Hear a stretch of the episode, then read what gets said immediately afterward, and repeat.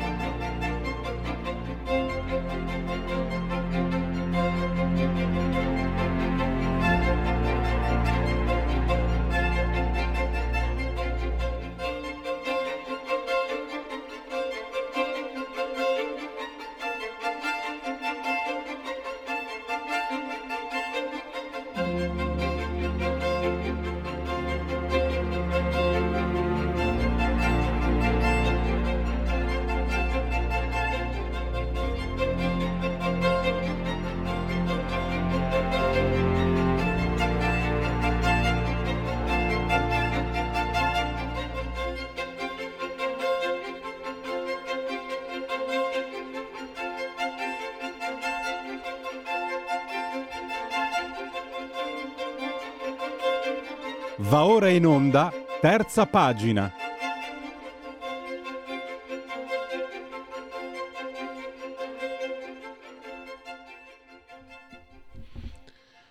Oltre la pagina, terza pagina, Radio Libertà. Il tema che trattiamo oggi sta molto a cuore mm, in questa trasmissione. Innanzitutto parliamo di un uh, saggio, un pamphlet che si intitola Gli intellettuali di destra e l'organizzazione della cultura, Oligo Editore, 13 euro, 108 pagine, lo trovate online, lo trovate in libreria. L'autore lo abbiamo ai eh, nostri microfoni, lo ringrazio Francesco Giubilei, benvenuto dottor Giubilei. Grazie, grazie per l'invito. Allora, mh, mm, più cerco di approfondire eh, queste tematiche, più mi rendo conto una cosa, lei, lei è un po' la linea del, anche della sua ragione culturale, no? questa indagine, questo interrogarsi sulla destra che essere di destra è molto più complicato che essere di sinistra. Eh, anche solo partendo da Prezzolini, no? quando Prezzolini, lei lo riporta anche nel suo testo, eh, parla come essere di destra sia... Cioè, noi quando, siamo, quando alludiamo a un pensiero di destra pass- passiamo dai conservatori ai liberali, no liberal, liberali. E addirittura poi queste due parti confliggono quando si tratta di temi etici, per esempio la liberalizzazione delle droghe leggere. E questo rende anche complesso perché lei lo spiega anche bene, dottor Gibilei, le do subito la parola, riprendendo anche appunto questi importanti pensatori di destra, essere per esempio conservatori non è ideologico, è una condizione di, del come ci si sente collocati come, come pensatori, come persone nella società e quindi è un bel lavoro, dottor Giubilei. E lei complimenti e grazie a lei che lo, lo sta portando avanti eh, molto molto bene, direi. Grazie. Io vorrei chiarire alcuni aspetti perché nelle ultime settimane, negli ultimi mesi si è sviluppato un dibattito eh, che ha visto la pubblicazione di una serie di articoli, di inchieste, eh, si è parlato in trasmissioni televisivi, in, in convegni, conferenze, legato al tema dell'egemonia mh, culturale. E eh, anche oggi è uscito un articolo in cui si parla dell'egemonia culturale che eh, il mondo della destra vorrebbe eh, realizzare. È necessario però fare un po' di chiarezza su questi, su questi temi. Eh, il concetto di egemonia culturale è un concetto che viene teorizzato da, da Gramsci nei suoi, nei suoi, quaderni ed è un concetto che è stato poi applicato in particolare dal 68 in avanti dalla sinistra nel nostro paese, quindi concentrandosi su un'analisi legata all'Italia ed è stata realizzata attraverso una occupazione del, eh, del, potere in ambito culturale a 360 gradi, dal mondo dell'università al mondo eh, della scuola, dalle case editrici, dal, eh, dalle fondazioni, dal, dal, mondo, dal, mondo, mediatico. E ciò ha fatto sì che una cultura, se vogliamo di matrice progressista, pur esistendo ovviamente all'interno del mondo della sinistra varie componenti, varie, eh, varie anime, fosse una cultura prevalente all'interno del dibattito eh, culturale. Ehm, al tempo stesso eh, si è diffuso, un, si è cercato di diffondere uno stereotipo secondo cui il mondo della destra non, non avesse una propria, una propria cultura. Ehm, in realtà la tesi anche del mio libro, gli intellettuali di destra l'organizzazione della cultura, è che, limitando l'analisi al Novecento e nella fattispecie nella seconda parte del Novecento, in realtà è esistita un'importante cultura di destra che è stata rappresentata da figure, pensatori eh, di, di, anche di grande, di grande, spicco, però quello che è mancato alla cultura di destra è una organizzazione della cultura, è una politica eh, culturale in cui la sinistra è stata mh, oggettivamente più in grado di eh, realizzare. Perché è mancata una politica culturale nel mondo della destra? Da un lato mh, perché ehm, c'è stato, eh, citando un'espressione diventata anche eh, famosa, eh, coniata dal professor Pedullà, una sorta di cordone sanitario attorno a tutti coloro i quali eh, si riconoscevano per l'appunto in una visione eh, di destra o anche nei confronti di tutte quelle persone che operavano nel mondo culturale non si riconoscevano invece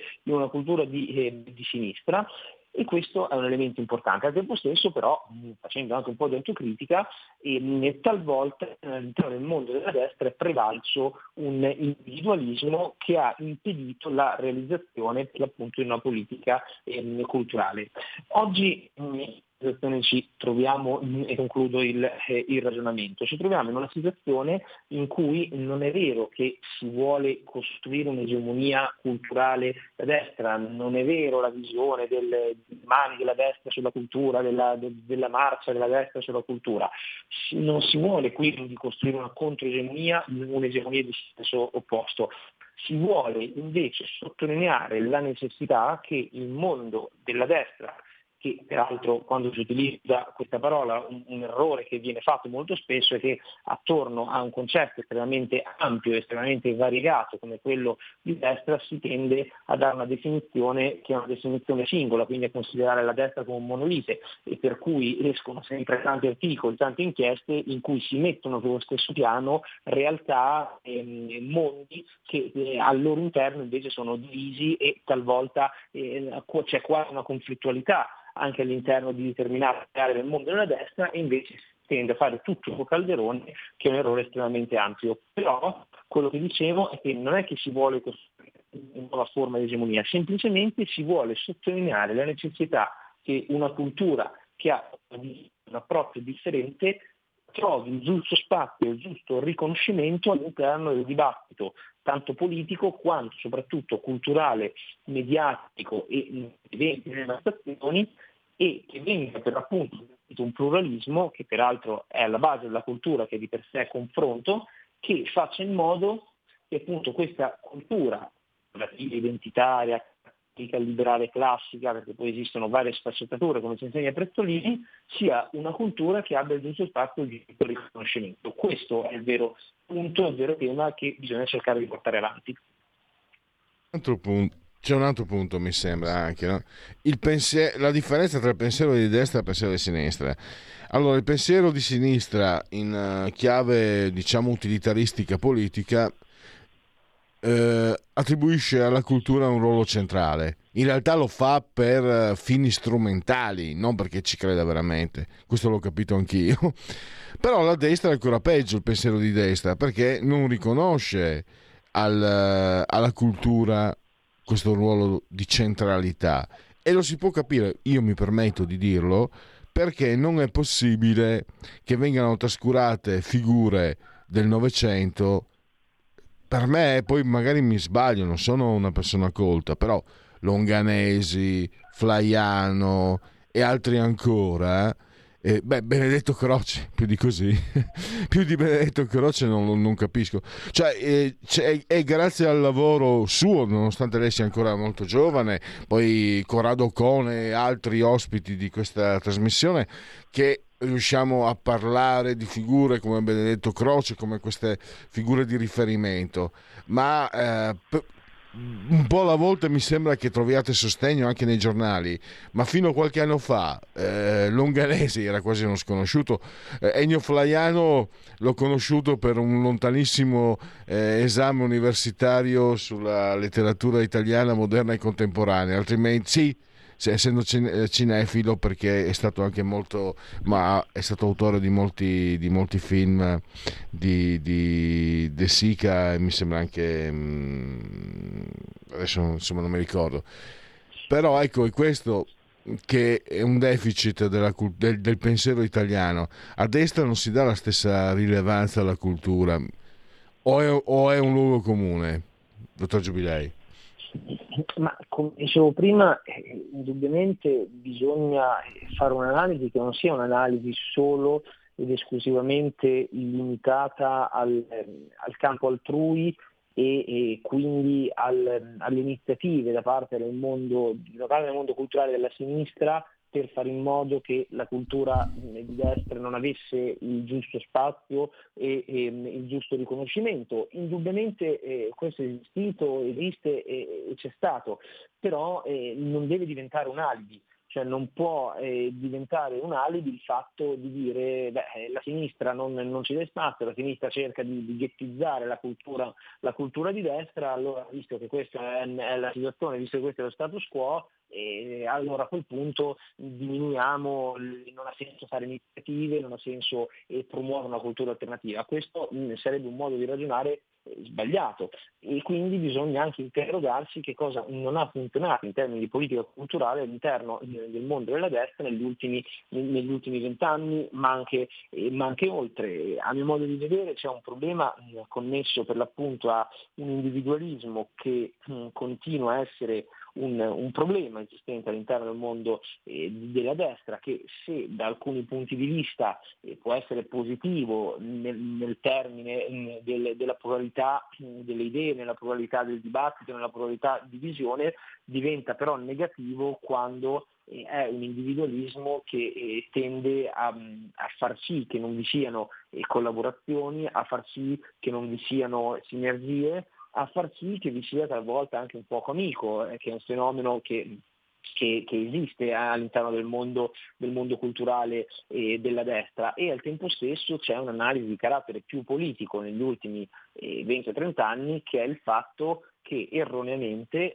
la cultura è stata considerato come un qualcosa di cui tutto sommato si può fare a meno come un qualcosa cui, eh, che, che, che, non è importante eh, o che è secondario all'interno del, eh, de, del dibattito politico e mediatico, comunque nell'azione, eh, nell'azione politica, quando in realtà questa è una visione sbagliata perché proprio attraverso la cultura e quindi proprio attraverso una narrazione, proprio attraverso la, la, la realizzazione di, di, un immaginario, di, di, di riferimenti valoriali e eh, più che culturali, si forma poi un substrato che diventa più florido anche per il mondo politico. Eh, che cosa voglio dire? Voglio dire che se ad oggi c'è un, da un punto di vista mediatico, e basta vedere eh, molte piattaforme eh, di streaming online eh, sul tema delle serie tv, del cinema, che, che, che, sono poi soprattutto visti dai, dai giovani e giovanissimi, eh, gran parte del mondo dei, dei, dei social network, se eh, tutte queste realtà che sono visti da milioni di, di, di persone e influenzano quindi anche la formazione e la coscienza, hanno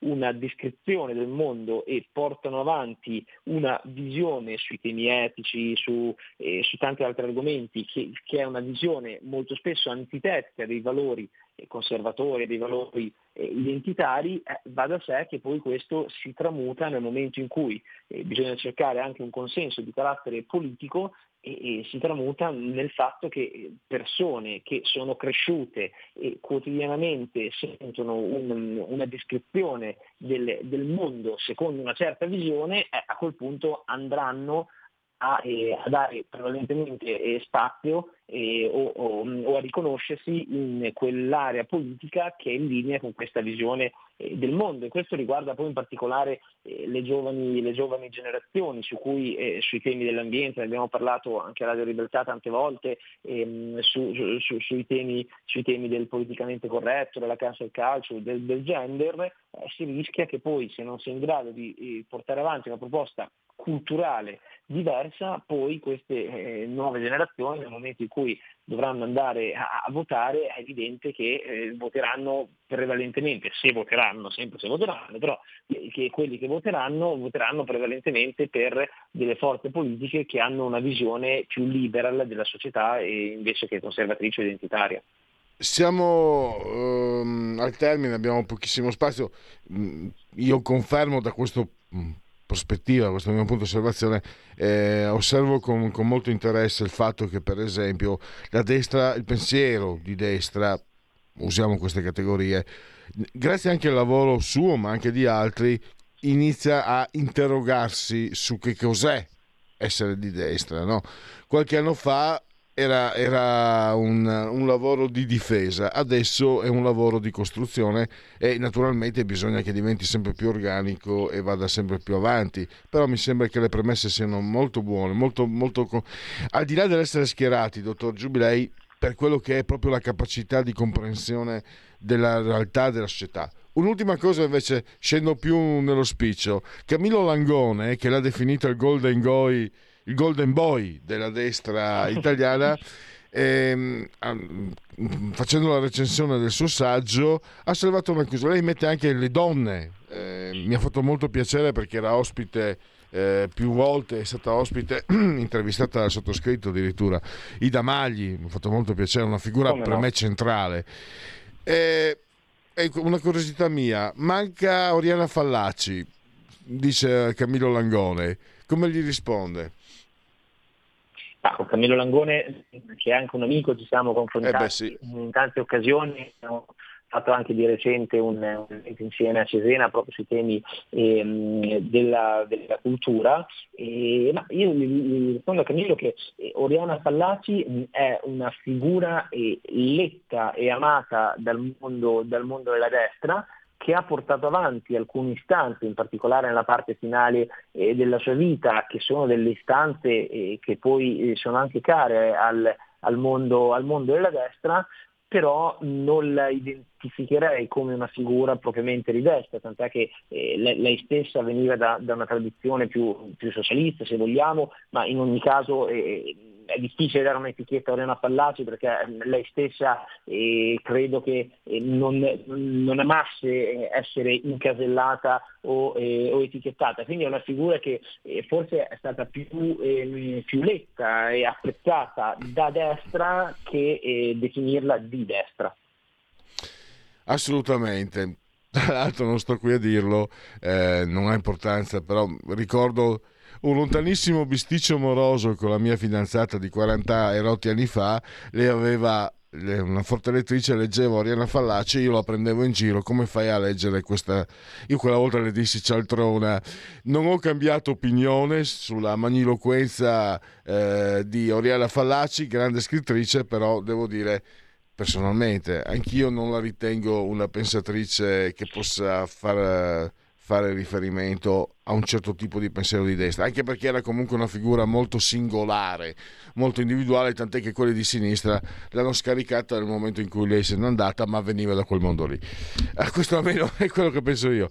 Eh, allora, vi ricordo questo pamphlet, eh, Oligo Editore, 13 euro, 108 pagine, gli intellettuali di destra e l'organizzazione della cultura. Lo trovate anche online, lo trovate nelle librerie. L'autore Francesco Giubilei, abbiamo avuto il piacere di ascoltarlo qui ai nostri microfoni. Grazie dottor Giubilei e a risentirci a presto. Grazie, grazie a voi. I film sono sogni che non dimenticherai mai. Che genere di film faremo? Movie Time, la magia del cinema. Ogni sabato, dalle ore 16. Qual è stata la tua parte preferita? Radio Libertà, la tua radio. È impossibile. Solo se pensi che lo sia. Non è meraviglioso? Adesso, adesso voi magari vi aspetterete che trovassero i colpevoli, eh? Avete visto troppi film gialli. Anch'io l'altra sera esco dal cinema. Dov'è la macchina? Ah già, l'ho messa lì. Chiavi, brum, parte subito. Perfetta. Arrivo, via Londonio, non c'è più la casa. Ho sbagliato strada, fammi vedere. 24, 26. Maledizione, manca il 28. Non c'è più la casa. Ho perso la casa. Dove l'ho messo?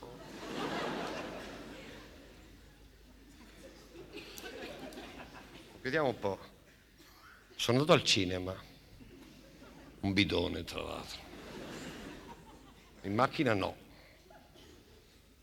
Non posso averla persa, la lascio sempre lì. Dove l'ho messa? Io sono sempre stato un po' disordinato,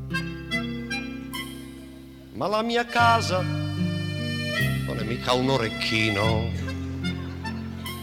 A questo punto sono molto preoccupato. Un uomo senza casa è un po' un casino. Me lo dice sempre la mia mamma che sono disordinato. Ha ragione, ha ragione la mamma. A proposito, la mamma. Dove l'ho messo? Ho perso anche la mamma. Possibile. Devo fare la denuncia. Eh. Sì, tanto i carabinieri le mamme non le trovano mai. Non era neanche assicurata. Però la chiudo sempre, eh. Peccato. Ma non tanto per il valore, è che era un ricordo. E poi la mamma non è mica un accendino che lasci al bar e te lo fregano gli amici. Io non vorrei che lei giocasse a nascondino. Un uomo senza mamma è un po' de amicis bisogna che la ritrovi la mia mamma e anche la mia casa, tutto. E se non loro qualcosa di solido, qualcosa che gli assomigli, qualcosa per sentirti bene, per sentirti giusto, per sentirti sicuro in questa nostra bella terra, in questa nostra bella Italia.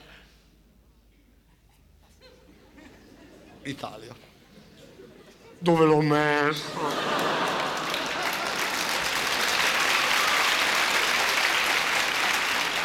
Ho perso anche l'Italia, possibile l'Italia di Mazzini, di Cavour, dei nostri martiri, degli invalidi senza gambe, senza braccia, l'inno di Mamelli, il tricolore che sventola.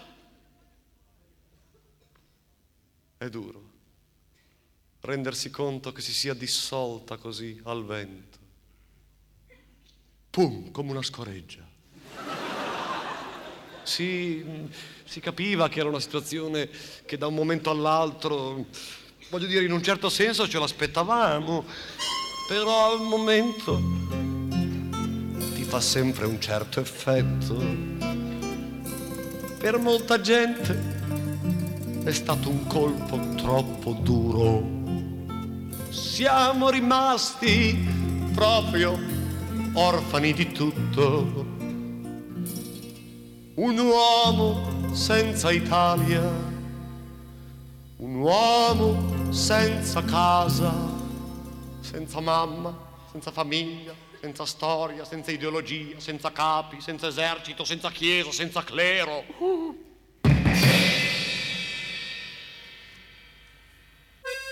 Un uomo senza niente è più leggero.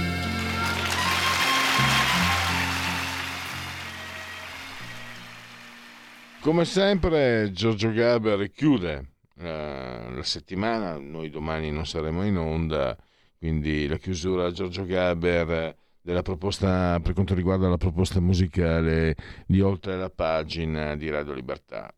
Impresa sovrumana, parleremo di un'impresa sovrumana, così l'ha definita il nostro ospite e secondo me sovrumana è anche poco, la riforma della giustizia, tanto necessaria quanto sembra impossibile quasi in questo paese.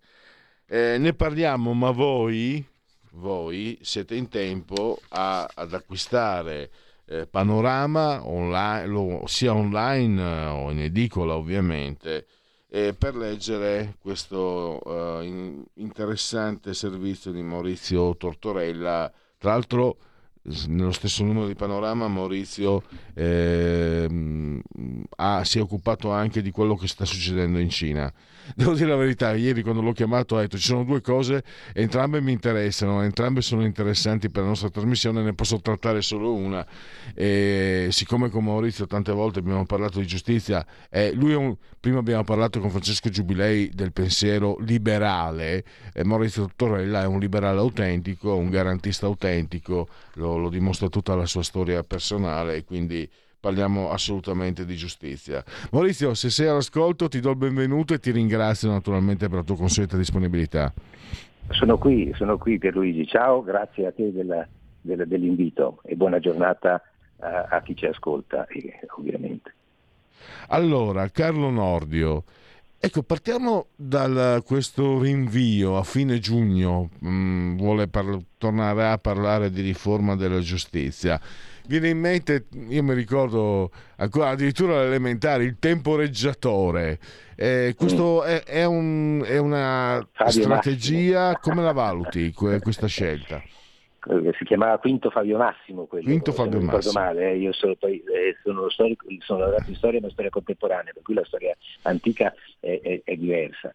Eh, beh guarda, non so se lui temporeggi, se il ministro temporeggi, sicuramente eh, eh, lo scrivo nel, nel, nel, nell'articolo su Panorama e ne assumo ovviamente la responsabilità, eh, lavora in un, in un, ambiente che dal mio sommesso punto di vista non è proprio favorevole a questa giustizia. E l'ho scritto anche prima che eh, sei mesi fa, quando il ministro si era appena insediato, gli, ho, gli avevo mi ero permesso, appunto umilmente, eh, di consigliargli di eh, provvedere a una, a una riforma preventiva e fondamentale. La riforma preventiva fondamentale è molto costituzionale ed è molto in linea con la teoria e la, e la prassi e la, e la giusta idea della separazione dei poteri, perché gli italiani non lo sanno, ma in Italia la separazione dei poteri non esiste, non è completa, diciamo così.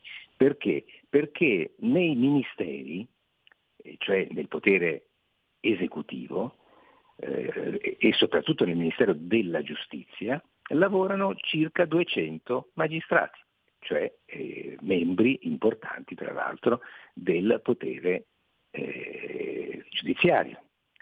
C'è una sovrapposizione importante, questi 200 magistrati, sono 203 per l'esattezza, eh, prima erano di più, poi una riforma ha, ha, limitato e messo il tetto al, numero, al loro numero, lavorano nei ministeri, 103 di loro lavorano al Ministero della Giustizia e occupano ovviamente il gabinetto del ministro, l'ufficio legislativo, sono i capi del Dipartimento dell'amministrazione penitenziaria, ma soprattutto contribuiscono molto, in maniera molto pressante e importante a scrivere le leggi.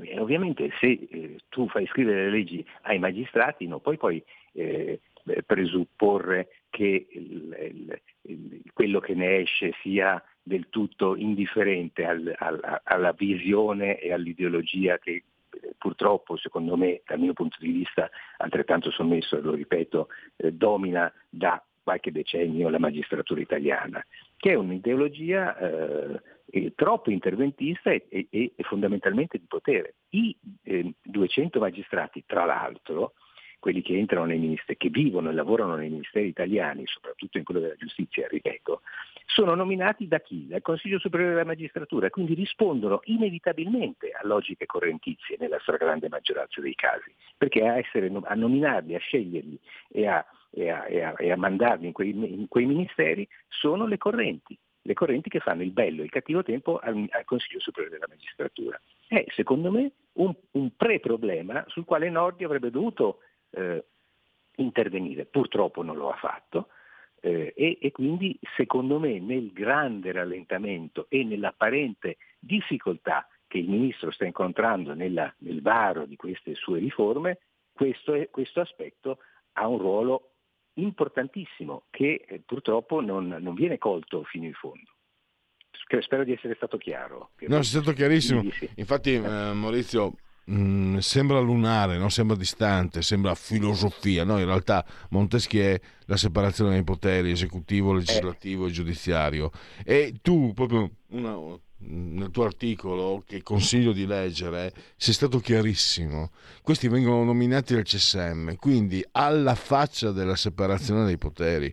E questo, riflettendo, guarda, 30 anni fa Montesquieu non sapevo, sapevo malapena chi fosse poi grazie anche a questo, questa professione, devo dire la verità, ho approfondito ed è utile perché capisci che certi concetti non sono astratti, fanno parte del quotidiano. La separazione dei poteri è fondamentale e come hai spiegato tu molto bene, qui viene meno.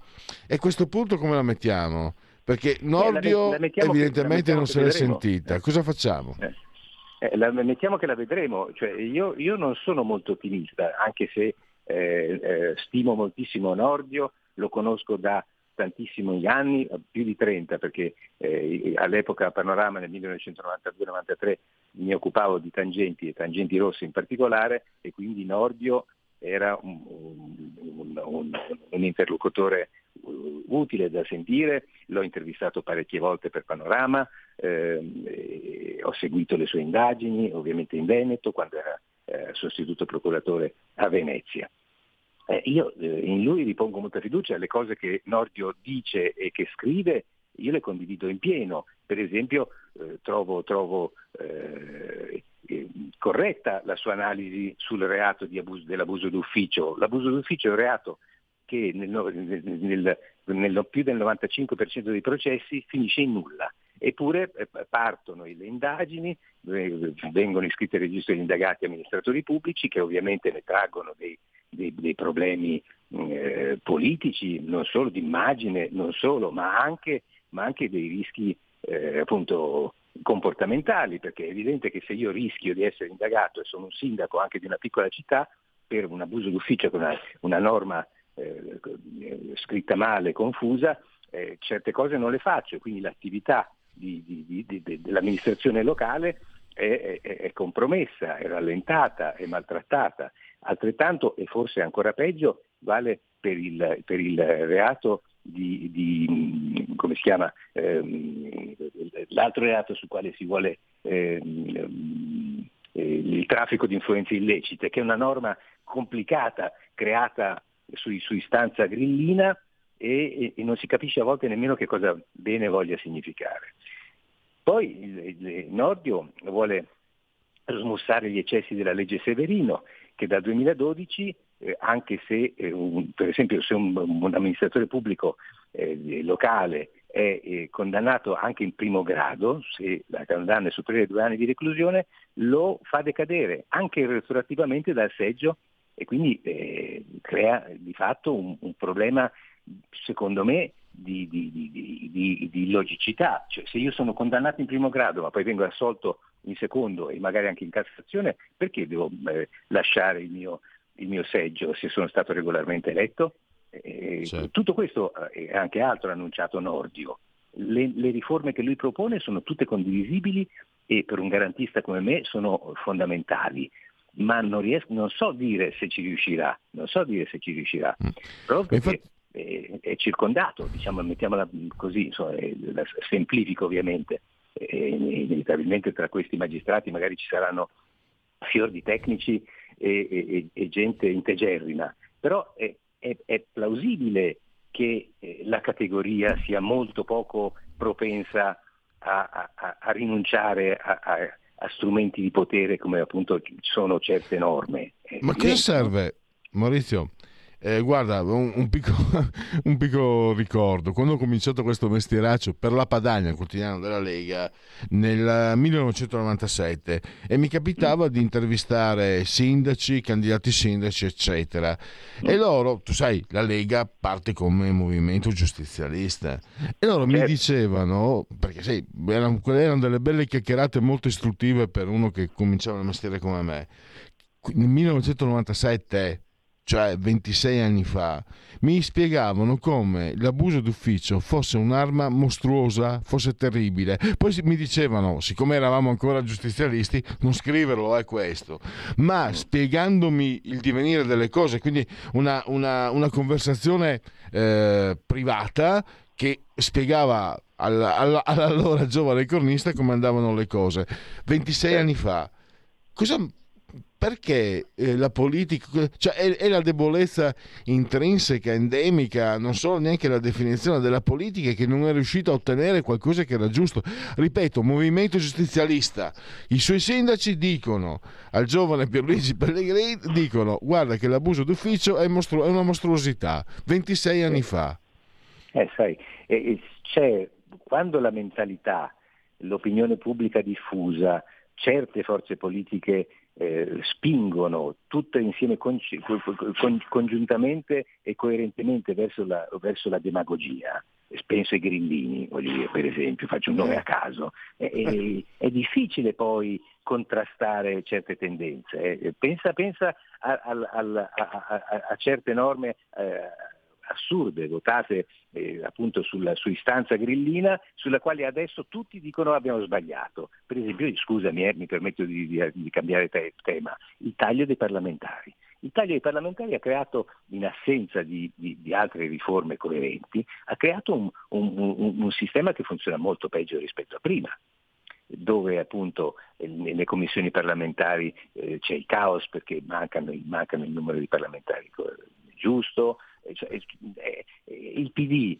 eh, ha votato a favore eh, con i grillini perché non poteva fare diversamente, erano al governo insieme e, adesso si morde le mani ed è contrario. La norma è passata su, sull'idea che così si risparmiavano tanti soldi, in realtà si risparmia molto poco, il Parlamento è molto meno efficiente, tanto è vero che ormai prevale inevitabilmente il decreto legge come strumento legislativo e, e, e quindi il sistema... No, Maurizio, realtà, Maurizio è... scusami, non voglio puntualizzare, l'ho scoperto che non è tanto, le spese sono identiche. Le ecco, spese sono identiche, no, per i gruppi sono state mantenute le stesse milioni. cifre. Sì, sì. E no, dicevano eh, che avrebbero risparmiato 100 milioni, in realtà si è scoperto, avevo letto che erano molte me, molti meno, tu mi dici che sono zero, ecco, ancora peggio ovviamente. Così ho, così ho letto, e dico la verità, anche la Lega è, è, è, stato uno strumento, anche la Lega ha votato favorevolmente, è stato uno strumento ricattatorio, vergognoso, ma de, da parte dei grillini colpa loro, forse colpa anche nostra, non tua, dico nostra, io sì, sono, sì, schiera- no, certo, sono schierato, no, ma, ma forse non abbiamo certo. avuto la forza di, di opporci come si doveva, come, come, come, era giusto fare, perché comunque è il popolo, il popolo minuto, sì, sì, sì, infatti sono andati tutti eh, a votare per, per, questo taglio. Certo, certo. Eh, eh sai, poi per esempio Nordio aveva promesso una delle prime cose che ha detto già in ottobre del 2022 che avrebbe eh, fatto di tutto per ottenere la, separa- la, mitica e famosissima separazione delle mm. carriere, mm. che è un, un, aspetto importante della, della, della appunto, eh, mancata riforma della giustizia. Perché? Perché il procuratore che fa le indagini, che, segue, che conduce l'inchiesta e il giudice sono correttamente viste e da vedere come due figure professionali completamente diverse e devono essere separate perché il procuratore non deve avere rapporti amichevoli di corrente eh, o, o, o, o, di contiguità con i giudici, come in America. Il procuratore eh, fa, fa, un, un, fa, il suo lavoro di inquirente e il giudice, eh, nella sua totale e, e dovuta autonomia, decide se, sue, se, l'accusa è corretta o se ha ragione la difesa. Questo dovrebbe funzionare, così dovrebbe funzionare la giustizia. Eppure anche questa, anche questa eh, idea di Nordio fatica a concretizzarsi. Le proposte di riforma eh, al momento non si sono viste. Insomma è tutto molto fermo, diciamola così. Eh, eh nell'articolo dico anche che eh, pare ehm, che eh, ci sia un, un blocco, che il blocco in questo caso sia dovuto al fatto che il governo Meloni e soprattutto Fratelli d'Italia spinge moltissimo per la riforma eh, istituzionale, costituzionale del presidenzialismo e quindi non vuole aprire un altro fronte che sarebbe molto complicato da gestire sulla giustizia. È possibile che, si, che, che anche questo abbia un ruolo nel, nel ritardo e nella... Maurizio, nella... ti interrompo, scusami. Mi domando questo. Allora, noi sappiamo che l'MSI eh, in passato, eh, poi correggimi se sbaglio, era un partito che stava dalla parte dei magistrati eh, lo stesso Di Pietro era considerato di destra, poi è passato a sinistra, è un altro discorso. Certo. Ma Giorgia anche Meloni... Anche Borsellino scel... era di destra. Eh? eh? Anche Paolo Borsellino era, era sì, sì, bene, ma, anche, certo. ma Falcone non mi permetto di dire se fosse di destra o di sinistra, so che Falcone voleva la separazione delle carriere 31, certo. 31-32 anni fa, quindi certo. più di così. Come mai però secondo te Meloni sceglie un, una figura come Carlo Nordio, che lo sappiamo tutti che sarebbe andato volontà, cioè, di volontà propria, sarebbe stato per, per una riforma. Cioè, l'intenzione della Meloni mi sembrava, mi sembrava, virtuosa, anche se poi l'opportunità e le, le, e le situazioni chiaramente cambiano, cambiano, il panorama. Cosa certo. ne pensi? Beh, sai, le, le, situazioni cambiano, I, le opportunità si presentano. Eh, Nordio era sicuramente un candidato forte, eh, non soltanto dal punto di vista elettorale, ma anche dal punto di vista eh, simbolico eh, da, da, piazzare, da collocare come ministro della giustizia. Eh, ha sempre manifestato idee liberali, eh, è sempre stato molto contestato e criticato dalla, dalla, dalla, dalla magistratura sindacalizzata, ha, fatto, ha, partecipato più volte a commissioni eh, governative sì. eh, sia col centrodestra sia col centrosinistra eh, per la riforma del codice di penale e di procedura penale. Quindi oltre a essere un uomo estremamente competente è anche un uomo simbolo di, di, di certe idee. Eh, per cui eh, hai ragione tu, dal punto di vista tecnico-ideologico, mettiamo anche se l'ideologia è una parola che non c'entra tanto con la giustizia o non dovrebbe entrarci, eh, non, era forse più vicino a Forza Italia che a, che a, che a Fratelli d'Italia da questo punto di vista, perché è un liberale garantista, garantista eh, serio e corretto e quindi non, non, non rispondeva a, certi, a, certe logiche politiche. Eh, forse anche questo c'entra, eh, eh, eh, mi domando appunto se sia così, però non lo so, è difficile, è un po' di tempo che non parlo con Nordio non, e quindi non so, non so neanche se mi direbbe qualche cosa sulla materia.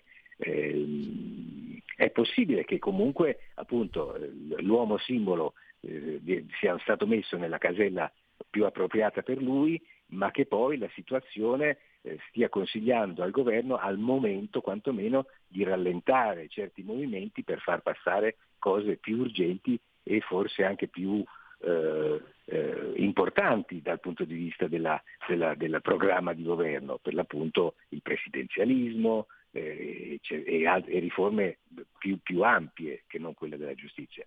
Però io che di giustizia mi occupo e, e ti ringrazio per avermi dato il permesso di parlarne, eh, ancora una volta, eh, trovo che eh, questo rischia di essere un grave errore, un errore che fa il paio con quello compiuto da, dai governi berlusconiani in passato, perché le riforme della giustizia berlusconiane hanno lasciato purtroppo il tempo che trovavano e non hanno risolto alcuno dei problemi gravi della giustizia. Ricordo soltanto che pochi giorni fa il Consiglio Superiore della Magistratura, di fronte a due pubblici ministeri che erano stati condannati per violenza nei confronti di alcuni, violenza privata, nei confronti di alcuni testimoni dei loro processi, non, eh, non ha deciso il CSM di eh, che ne so, punirli seriamente, ha soltanto deciso di, di trasformarli da pubblici ministeri in giudici. La sanzione è stata soltanto questa. Cosa certo. serve? Vogliamo parlarne. Io trovo che questa giustizia purtroppo, fino a che appunto siamo in queste condizioni, è irriformabile, perché ci sia Nordio o Superman, ma, ma eh, al Ministero. Per, però qualcosa va fatto, cioè non è possibile andare avanti in questa maniera, è veramente un sistema eh, che ha delle pecche degli, e dei difetti e delle patologie gravissime. Maurizio, purtroppo siamo arrivati al termine. Eh, allora, chiudo. Eh, trovate ancora nelle edicole fino a mercoledì online il numero di panorama eh, per approfondire appunto questo argomento nell'articolo di eh, Maurizio Tortorella. Grazie ancora, risentirci a presto. Grazie a te per Luigi e buona, buona giornata a tutti. Dunque, segui, segui la Lega, prima che la Lega segua te, mettiamo la sigla? Segui la Lega è una trasmissione realizzata in convenzione con La Lega per Salvini Premier. Un nostro omaggio, segui la Lega, è una versione omaggio, prima che la Lega seguisca te, la Pellegrina, segua te, la Marciana, il um, 2 per 1000 nella dichiarazione dei redditi D43, D di Domodossola 4, il, voto, il brutto voto, sì stavolta è il brutto voto, il 3 il numero perfetto, potete iscrivervi 10 euro tramite PayPal, anche se non siete iscritti a PayPal, il codice fiscale, quindi vi verrà recapitata la maggiore per via postale, ma ci sono di mezzo poste italiane, gesti apotropaici consigliati sia alle femminucce che ai maschietti. Infine le apparizioni televisive, radio televisive dei protagonisti. Chi abbiamo qui? Dunque... Allora, 13.40, responsabile economia Lega Alberto Bagnaia, un giorno da pecora Radio 1, eh, 15.30 Gianmarco Centinaio, vicepresidente del Senato, ehm, oggi è un altro giorno, Rai 1, l'europarlamentare Silvia Sardone questa sera alle 23.05 a dritto e rovescio, Oh mamma mia, c'è quello lì che lo posso vedere, il conduttore, quello che pensa tanto a voi. Mamma mia, non lo posso vedere proprio. Non dovrei dirle queste cose. Allora, chiuso, chiuso, chiudiamo con uh, Segui la Lega perché non c'è altro. Segui la Lega è una trasmissione realizzata in convenzione con La Lega per Salvini Premier niente, non c'è altro, solo ricordarvi che oggi è il decimo terzo giorno di Pratina, mese del calendario repubblicano, eh, un, mer- un, giovedì Soibe, primo di giugno, per tutti, anno domini 2023-2023, eh, fra Dolcino nel 1307 eh, dopo essere stato costretto ad assistere al supplizio dell'amata Margherita e dopo devastanti torture, viene arso sul rogo a Vercelli, ai dolciniani, che in realtà poi eh, il dibattito aperto erano dei banditi, erano dei banditi o erano dei ribelli. Marilyn Monroe, Morgan Freeman, un Furlan a Bologna, Ezio Pascutti, Alberto Radius nel ghetto, Rietta Berti finché la barca va, Marino Basso, Brian Cox, Hannibal, Jonathan Price, uh, Brazil, uh, Ron Wood, Rolling Stones, Giancarlo Dotto, Carmelo Bene, Carlo Mu- Giancarlo Dotto, biografo praticamente di Carmelo Bene, Carlo Muraro, La Freccia di Gazzo, con Selve Padova, e Alanis Morissette, cantautrice. Chiudiamo qui, ringrazio sì, c'è la signora Angela, Clotilde e Carmela, ci sono, esistono, un abbraccio forte forte forte e ringrazio moltissimo naturalmente il grande dottor Federico Borsari, assessore sul di comando di regia tecnica, non c'è più tempo perché assolutamente sta arrivando come un treno Lega Liguria. Buon proseguimento a todos. Miau. Stai ascoltando Radio Libertà. La tua voce libera, senza filtri né censura. La tua radio.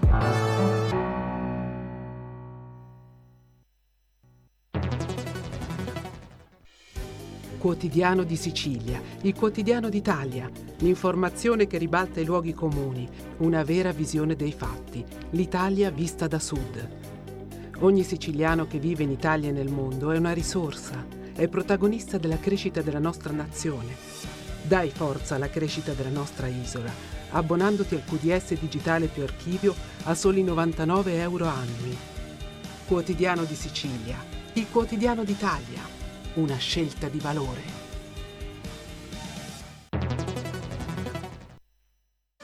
Un nuovo modo per sostenere la tua radio. Visita radiolibertà.net. Ti basta un clic e potrai versare il tuo contributo volontario direttamente online. Potrai donare con ogni tipo di carta di credito, anche prepagata. Ti aspettiamo online su radiolibertà.net. Sostieni la tua radio con il tuo contributo volontario. Radio Libertà. La tua radio. Diamo voce alla nostra gente.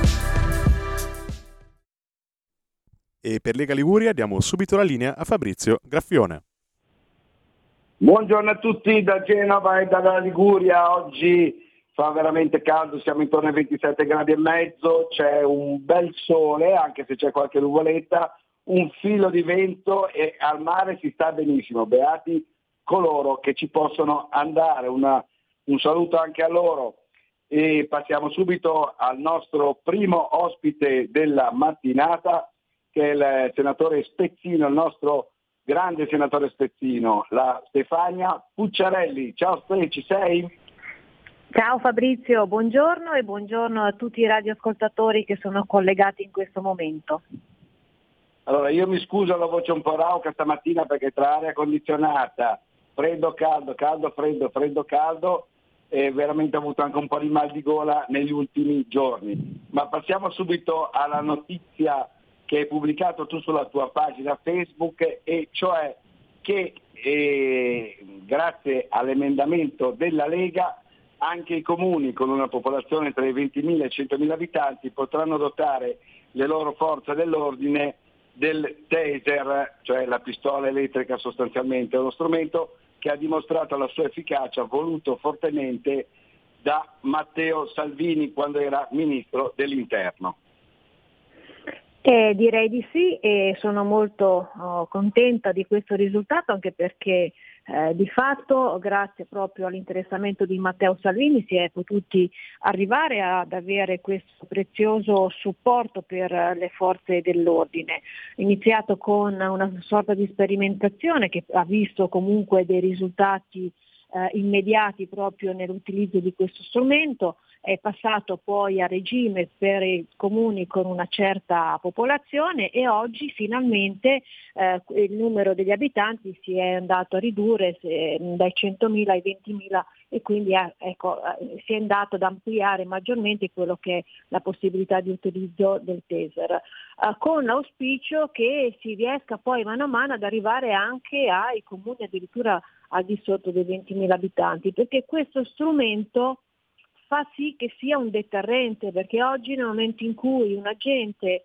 ha in dotazione il taser, il delinquente nel momento in cui è eh, fermato sa bene che questo può essere utilizzato. E quindi eh, di fatto certe reazioni e certi fenomeni dove anche eh, troppo spesso è successo di vedere gli agenti eh, feriti, picchiati da delinquenti o balordi, oggi ecco questa è una sicurezza nei confronti degli agenti in primis e nei confronti della sicurezza della collettività in generale. Quindi ben venga questa iniziativa con l'auspicio che possa essere nel periodo più breve eh, allargato addirittura a tutti quei comuni che sono al di sotto dei 20.000 abitanti.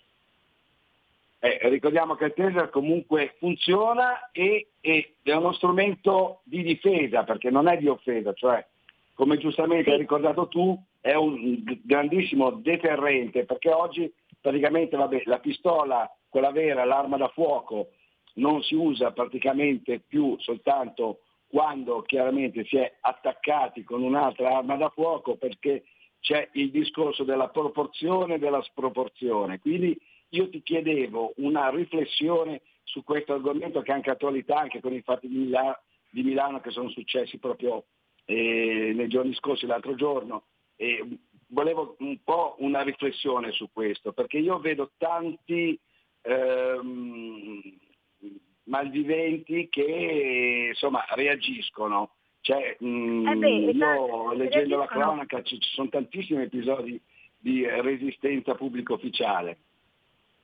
Eh, però il problema di fondo è che noi vi- viaggiamo in un'ottica in cui eh, viene quasi sempre messo in discussione quello che è l'operato da parte degli agenti e questo non può funzionare perché ci deve essere rispetto delle regole e, chi- e rispetto nei confronti di chi queste regole le, le deve far rispettare. Abbiamo visto anche l'episodio eh, avvenuto eh, un mesetto fa eh, di fronte a, a Palazzo Madama dove eh, i- i- quelli di ultima generazione che hanno imbrattato tutta la, la facciata di Palazzo Madama con il carabiniere che era nell'impossibilità di poter intervenire, anche perché o eh, eh, hai quello che ti fa una ripresa col telefonino, oppure hai eh, eh, una denuncia da parte di chi è del delinquente di aver subito chissà quale sopruso, ecco, la gente deve iniziare attraverso quelle che sono spese eh, proprie per difendersi da, da quelle che possono essere delle accuse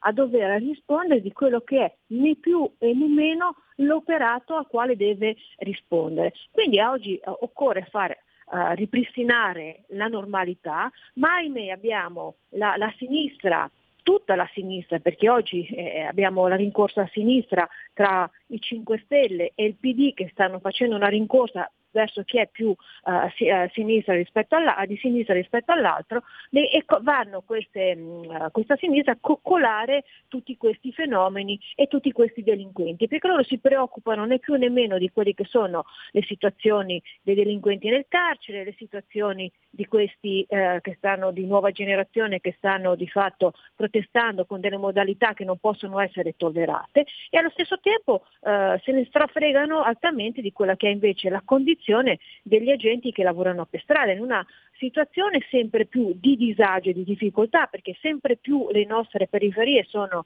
eh, strapiene di balordi e di persone che non hanno titolo di, di essere in, in circolo perché di fatto delinquono e quindi con la difficoltà poi di non sentirsi tutelati dallo Stato. Ebbene oggi il TESR va principalmente in loro supporto perché di fatto effettivamente è un'arma di difesa, eh, come dicevi tu, e, e- e quindi eh, è una tutela proprio per garantire il, lo- il servizio con un, un supporto in più che li vede operare in- con maggiore sicurezza. Ecco, riguardo alle prese telefon- le- del- col telefonino, diciamo così, io volevo far notare soltanto una cosa proprio come cronista, che ho fatto anche per tanti anni.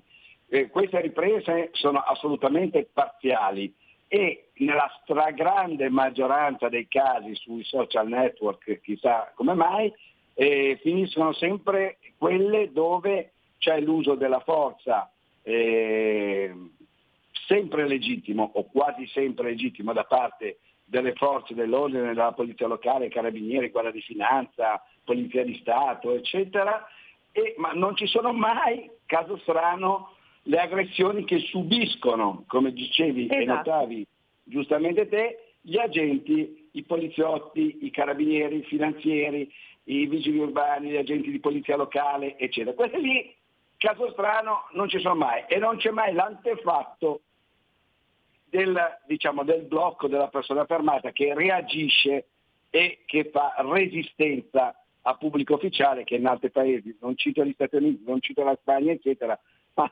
anche il nostro di squadra, se, se- se gli fai soltanto un dito medio, ti- ti- ti- insomma, lo sappiamo tutti come va a finire.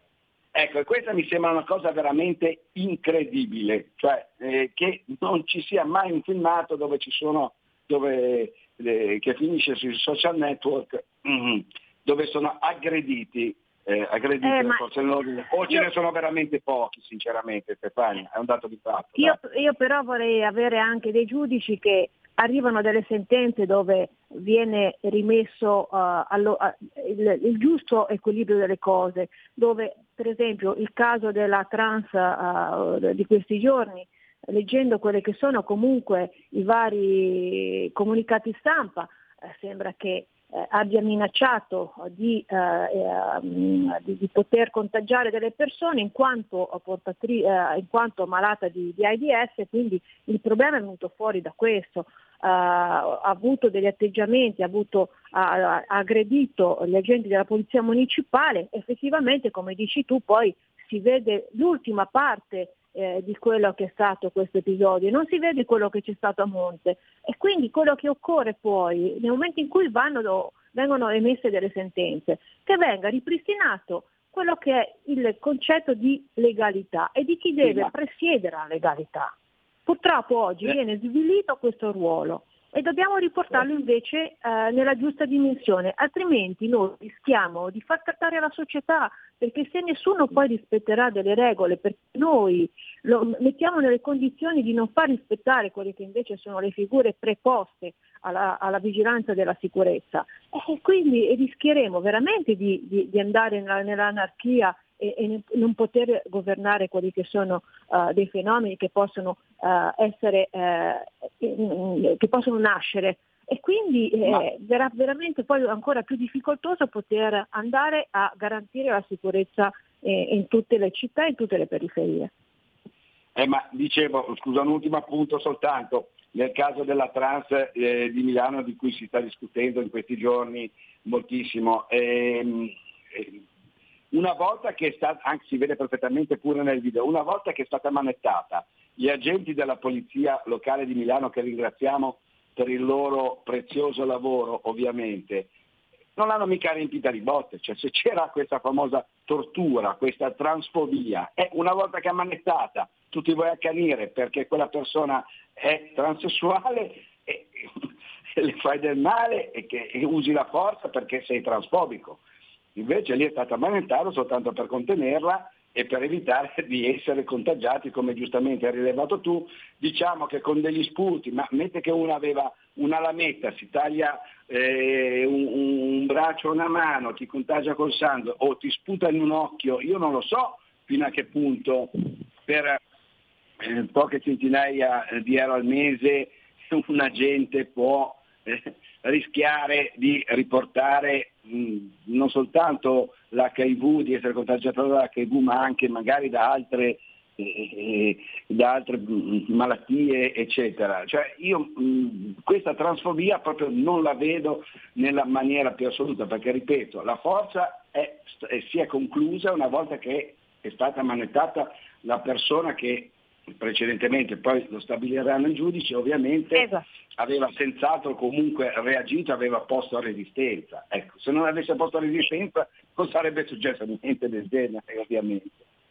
E tra l'altro, se non sbaglio, è, è, una persona con già dei precedenti e forse magari non doveva neanche essere qua in Italia. Quindi mh, mm, c'è tutto, eh, ripeto, dobbiamo rimettere al giusto posto quelle che sono le figure che sono predisposte alla, alla sicurezza, eh, bisogna tornare alla normalità, ma quando tu hai eh, una sinistra che eh, di fatto è per l'identificazione della gente nel momento in cui va a operare, quando tu vedi anche una stampa, una, te- una televisione che nel momento in cui ci sono oh, degli arresti di delinquenti conclamati offuscano il viso, mentre invece mettono in bella mostra quelli che sono i volti degli agenti che magari poi eh, tutti auspichiamo che vengano fuori da quella che è un'accusa e dove potranno dimostrare sicuramente quella che è la loro innocenza, ecco, eh, a quegli agenti che dovranno anche pagare di propria tasca l'avvocato perché non, l'avvocato non lo paga lo Stato, ecco, mm, una volta invece che l'identità de, degli operatori è messa in bella mostra, allora lì nessuno pensa poi dover risarcire qualche danno. E su questo io sinceramente eh, non, non, non, non sono d'accordo, me il rispetto delle regole vale per so che, tu, so che tu devi scappare, c'è l'appuntamento, anzi ti ringraziamo per il tuo tempo, ricordo soltanto che qualcuno non, soltanto l'anno scorso, un paio d'anni fa, ai tempi di coronavirus, di emergenza coronavirus, diceva sputare è un po' come sparare e, e la chiudiamo qua. Ti ringraziamo esatto. e ti auguriamo una buona giornata e buon lavoro. Ciao Stefania. Grazie a voi, buon lavoro a tutti, buona giornata. Ciao a te, grazie ancora al nostro senatore Spezzino Stefania Pucciarelli e passiamo subito al nostro secondo ospite della mattinata che è il segretario provinciale della Lega di Genova e assessore al comune di Genova, Francesca Scorso. Ciao Francesca, ci sei? Buongiorno Fabrizio e buongiorno a tutti gli ascoltatori. Allora, dove ti trovi in questo momento, Fra? Sono appena rientrata in ufficio a Palazzo Tursi dopo essere stata nel bel mezzo di un set di una miniserie che stanno girando a Genova, una delle tante perché Genova ormai è teatro di tantissime produzioni televisive, questo ovviamente ci riempie di grande orgoglio e sono andata appunto a vedere un po' di quello che è il girato e devo dire che è veramente molto bello vedere Genova non solo piena di turisti ma anche piena di produzioni che la scelgono proprio per eh, portare qui il grande cinema o anche delle serie tv, degli spot televisivi. Quindi grande soddisfazione perché stiamo facendo un'ottima operazione di marketing a quanto pare. Bene, allora tu sei stata l'altro giorno, mi dicevi, eh, a questo Mission Restore Our Ocean and Waters, lanciato dalla Commissione europea, è stata un'opportunità eh, data anche eh, dal nostro europarlamentare genovese Marco Campomenosi che ringraziamo. Ecco, ci spieghi un attimino eh, dove sei stata, cosa hai fatto, di cosa si tratta velocemente, perché poi c'è un argomento collegato. Sono stata nel Palazzo dei Normanni, che è la sede del Parlamento regionale siciliano, dove eh, c'è stata questa riunione organizzata dalla Commissione europea che ha visto coinvolti tutti quei comuni italiani e spagnoli, ma non solo, tutti quei comuni anche europei, quelle regioni e quelle associazioni che hanno deciso di aderire a questa missione, Mission Our eh, Restore Our Ocean and Waters, che appunto vede protagonista Genova in qualche modo perché Genova è stato il primo comune, grazie a Marco Campomenosi che ha saputo eh, farci affezionare fin da subito a questo progetto, ad aderire. Quindi eh, Marco Bucci appunto ha presentato eh, io in sua rappresentanza a Palermo quello che è il nostro programma, il nostro charter che è Genova 2050 eh, Lighthouse City, City Strategy, che praticamente appunto è un è un programma, un progetto che vuole in qualche modo far crescere la consapevolezza sia nelle istituzioni sia nei cittadini di che cosa l'acqua rappresenti, il bene che rappresenta l'acqua, non solo quella del mare, ma l'acqua in generale e tutti siamo consapevoli di che momento storico stiamo attraversando e poi appunto un, un programma di buone prassi che eh, speriamo di poter mettere in rete con tutti gli altri comuni che aderiranno per far sì che in qualche modo appunto, l'acqua venga protetta e preservata. E um, possiamo dire che Genova insieme a Mazzara del Valle, che sono stati due comuni pionieri di questa missione, abbiano costituito poi anche una vera e propria coalizione tra i sindaci, che oggi rappresenta 40 sindaci eh, tra Italia e Spagna e che si sta allargando sempre di più, che potranno in qualche modo per la prima volta la, vera sorpresa, il vero dato positivo è che influenzeranno quelli che sono i bandi europei proprio sulla base di quelle che sono le esigenze dei territori. Quindi non, sarà un, non saranno in questo senso eh, dei bandi calati dall'alto a cui i comuni dovranno aderire, ma eh, saranno proprio i comuni, si partirà dal territorio per chiedere all'Europa quelli che sono i fondi necessari per determinato tipo di politiche. Quindi è una missione molto importante eh, per quello che riguarda la sostenibilità, l'ambiente, ma è una missione che soprattutto è importante per il coinvolgimento e la rete che si è creata tra piccoli comuni, grandi comuni, organizzazioni e via dicendo. E devo dire che è stato un evento molto partecipato che ha fatto veramente rendere l'idea di quello che si sta costruendo. Quindi veramente il ringraziamento più grande va eh, a Campomenosi, Marco, il nostro eh, capodelegazione nel Parlamento europeo che eh, ha subito voluto parlare con il Comune di Genova proprio perché Genova è, è chiaramente molto coinvolta, sappiamo perfettamente sia, co- cosa rappresenti per noi il mare e dunque eh, Genova ha aderito per prima e proprio a Genova il 26 di giugno ci sarà un po' la restituzione di quella che è l'agenda condivisa fra tutta la coalizione dei sindaci proprio nel contesto di quelli che sono gli eventi collegati al Grand Final della Ocean Race e quindi vi invito chiaramente a partecipare a questa importantissima giornata in cui si faranno progetti, si parlerà di cose, si metteranno a terra le basi per quella che è la costruzione di una vera e propria missione che davvero porterà dei grandi risultati per il nostro territorio. Ecco. Ocean Race, ricordiamo la grande regata che avrà la, la tappa finale qui a Genova, ma eh, volevo ricordare anche che a proposito di acqua ehm, diciamo, c'è il via libera eh, da parte del Senato del decreto siccità, dalla desalinizzazione al riuso delle acque reflue e anche alle, mh, mm, eh, agli invasi, cioè alle vasche di raccolta di acque piovane un argomento che tra l'altro era stato trattato qui in Regione Liguria, è stato approvato dal Consiglio eccetera, si era impegnato in particolare il nostro vice capogruppo regionale Sandro Garibaldi lo voglio ricordare perché eh, questo è molto importante, adesso chiaramente è piovuto, tutto eccetera, però comunque qualche problemino qua in Liguria per quanto riguarda eh, la siccità eh, c'è, eh, bisogna stare veramente attenti e ehm, non abbassare la guardia, mi sembra eh, Francesca. Assolutamente, siamo una regione in cui la vocazione per esempio all'agricoltura è importante, per cui pensiamo che cosa possa rappresentare per noi la carenza di acqua per noi e per tutto l'indotto economico eh, e anche sociale che dall'agricoltura deriva, ma questo non solo chiaramente. Quindi tutte quelle che sono delle soluzioni che in qualche modo, appunto, e per questo eh, anch'io mi accodo ai ringraziamenti fatti al consigliere Garibaldi che aveva portato questa proposta in, in regione, tutte quelle che sono delle eventuali progettualità collegate a invasi oppure addirittura eh, qui a Genova abbiamo la questione del dissalatore, quindi depuratore di acqua di mare, una proposta che è nata appunto dal sindaco Bucci per cui si stanno già candidando delle aziende. Si stanno rintracciando tantissime soluzioni proprio per quello che è un problema che purtroppo riguarda tanti, eh, riguarda eh, soprattutto il nostro paese, perché lo sappiamo tutti quanto eh, l'Italia sia a traino anche per quello che riguarda l'agricoltura, ma riguarda anche la nostra regione. Quindi è molto importante prendere in considerazione tutte quelle che sono delle progettualità in qualche modo collegate proprio a quello che dicevamo prima, cioè a preservare l'acqua. E noi effettivamente eh, è importante poter usare le risorse che si hanno, sappiamo come la nostra regione sia affacciata sul mare, quindi anche questa che inizialmente è stata un po' presa come insomma, il depuratore di acqua di mare è stata un po' anche derisa inizialmente come iniziativa, eppure poi è stata sposata anche da quella che è appunto l'Unione Europea, proprio perché eh, in qualche modo si va a utilizzare una risorsa che naturalmente abbiamo. E quindi benvengano tutto questo tipo di iniziative che in qualche modo rispondono ad un'esigenza che per il nostro territorio è alta e che eh, adesso siamo forse in tempo per affrontare, nonostante forse sia già tardi, però andando avanti senza rintracciare soluzioni credo che sarebbe sempre peggiore. Quindi eh, insomma diciamo che a livello istituzionale si sta molto dietro al problema e penso che eh, appunto in qualche modo si stiano già rintracciando queste soluzioni tanto anelate.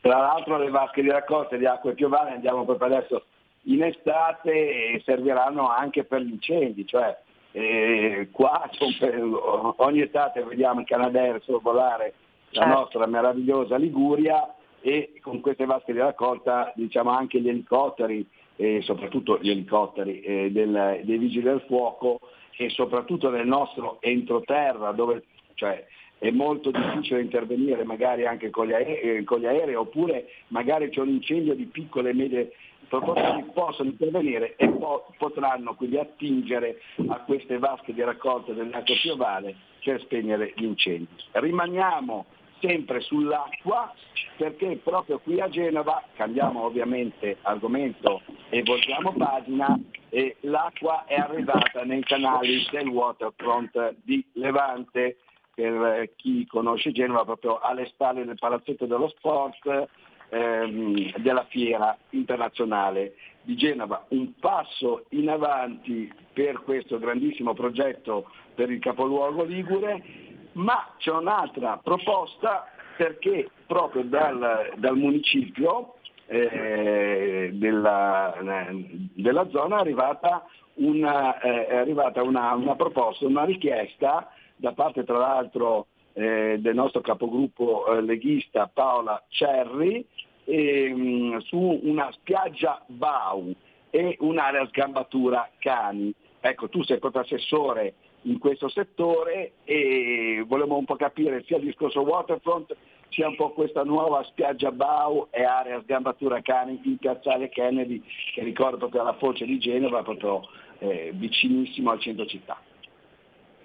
Sì, vabbè, intanto per la questione waterfront abbiamo visto il 27 di maggio, ormai qualche giorno fa, è, iniziato eh, quello che è il riempimento dei canali, il primo diciamo, riempimento perché si arriverà a 90 milioni di litri d'acqua di mare che praticamente allagheranno tutti questi canali eh, trasformando sempre di più questa area che è, è oggetto di restyling, eh, di un restyling molto importante, una riqualificazione di tutta l'area della Sierra di Genova che è un'area centrale eh, e molto importante per la nostra città. Il progetto ormai è noto a tutti e diciamo che sempre più si vede realizzato quello che eh, prima era soltanto un'ambizione su carta. Quindi nuovamente si sta dando dimostrazione di essere in grado di fare anche le grandi opere ad un'ottima velocità e con ottimi risultati. All'interno di questa grandissima riqualificazione poi però è importante anche ricordarsi di quello che è l'ordinario, giustamente ricordavi di come eh, negli scorsi giorni in Consiglio Municipale nel Municipio Levante proprio la nostra capogruppo Paola Cerri ha presentato una, un documento che vuole vedere anche andare incontro a quelle che sono le esigenze dei cittadini della, fiera, del, della Foce, perché eh, appunto eh, in quell'area eh, sono anch'io venuta al corrente chiaramente nei confronti fatti con i municipi, eh, è un po' carente la questione eh, riguardante le aree cani. E Genova è una città che di cani è ormai popolata quasi quanto di cittadini, nel senso che siamo una città con tantissimi eh, amici a quattro zampe, tantissimi padroni di cani è giusto appunto dar loro la possibilità di, di coesistere anche con chi i cani magari non li ha però bisogna dare appunto gli strumenti perché tutti possano utilizzare delle aree eh, adatte per la circolazione, la gambatura libera dei cani stessi e quindi appunto nasce da, proprio da, da questa idea qui, eh, con un confronto che appunto io e Paola abbiamo avuto insieme, l'idea di proporre che proprio all'interno del waterfront si possa anche prevedere un'area di questo tipo. Questo perché chiaramente l'area in questione è molto grande ed è un'area che sicuramente eh, si è detto più volte, il sindaco Bucci l'ha detto spesso, eh, dovrà rispondere anche a quelle esigenze di eh, socialità, aggregazione, di, di aggregazione giovanile, insomma bisogna anche rispondere appunto a tutto quello che magari in qualche modo in quest'area ad oggi manca.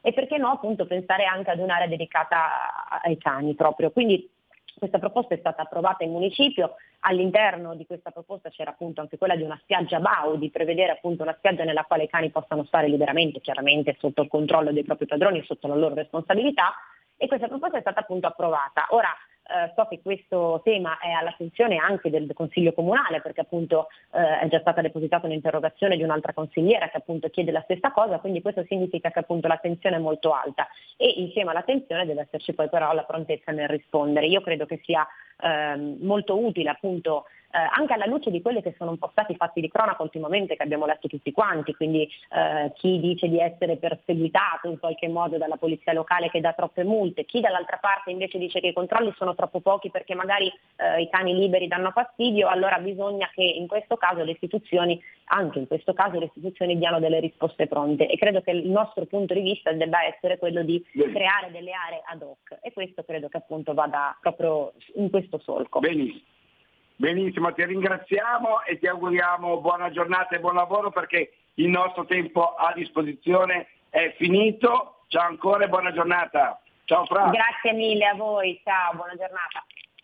Allora ringraziamo il nostro segretario provinciale della Lega di Genova e assessore al comune di Genova Francesca Corso. Per il momento da Genova e dalla Liguria è tutto. Linea Milano da Fabrizio Graffione. Avete ascoltato oltre la pagina.